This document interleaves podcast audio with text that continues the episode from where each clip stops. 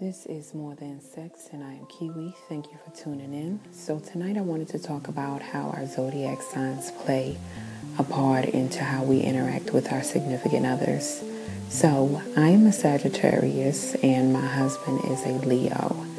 And we, send, we tend to either ignite or dampen each other's fire.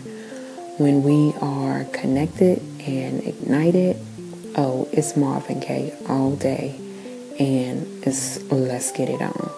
However, when the fire is dampened and we're disconnected, mm, it is isolation, it is distance, and basically it's winter.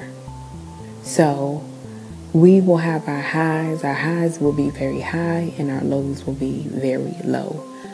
Um, prime example is I, as a Sagittarius, am very connected to my emotions, and I I tend to want to vent a lot on how I feel. Um, and with him and expressing this to him, as I'm doing so, he's trying to think of a way to solve the problem. He's a natural problem solver. And for me, that affects me because I'm thinking, you're not even listening, you're not considering how I'm feeling. Um, I just want you to support me and be there and be a listening ear. So at that time, when I feel that that is not what I'm receiving, I'm disconnecting, I'm shutting down. Um, I'm like, I'm not saying nothing else to you. I get into a state of distance. Another example is my husband is very considerate and he does small things to make things easier on me. And at times I don't acknowledge those small things. And for him, this actually causes a disconnect because he has made the effort and he expects those efforts to be appreciated. However, when they are not, he's like, why even make the effort? And then there's that disconnect.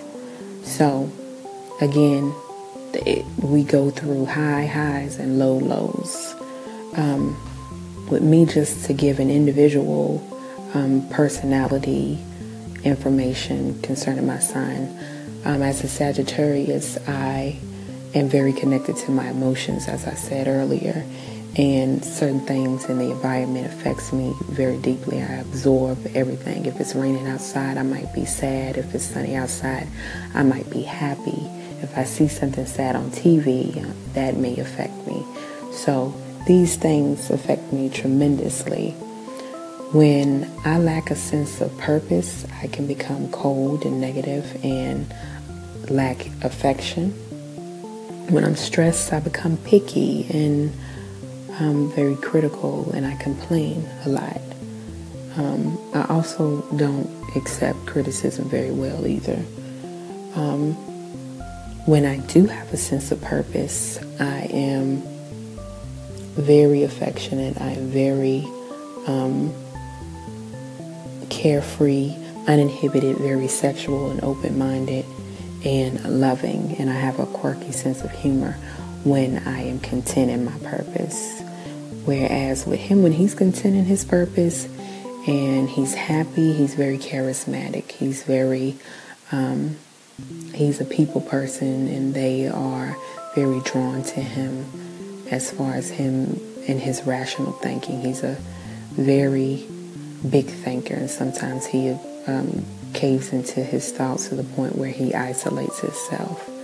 When he lacks a sense of purpose, um, he becomes distant. He can get into a state of depression and really be negative. Um, at times, it's hard for him to be empathetic on certain issues. Um, so, those are our individual traits, and they play a big part in how we interact with each other. And so, it's either high highs or low lows. We are either igniting or dampening each other's fire. So I hope this helps someone. This is more than sex. I am Kiwi. You have a wonderful night.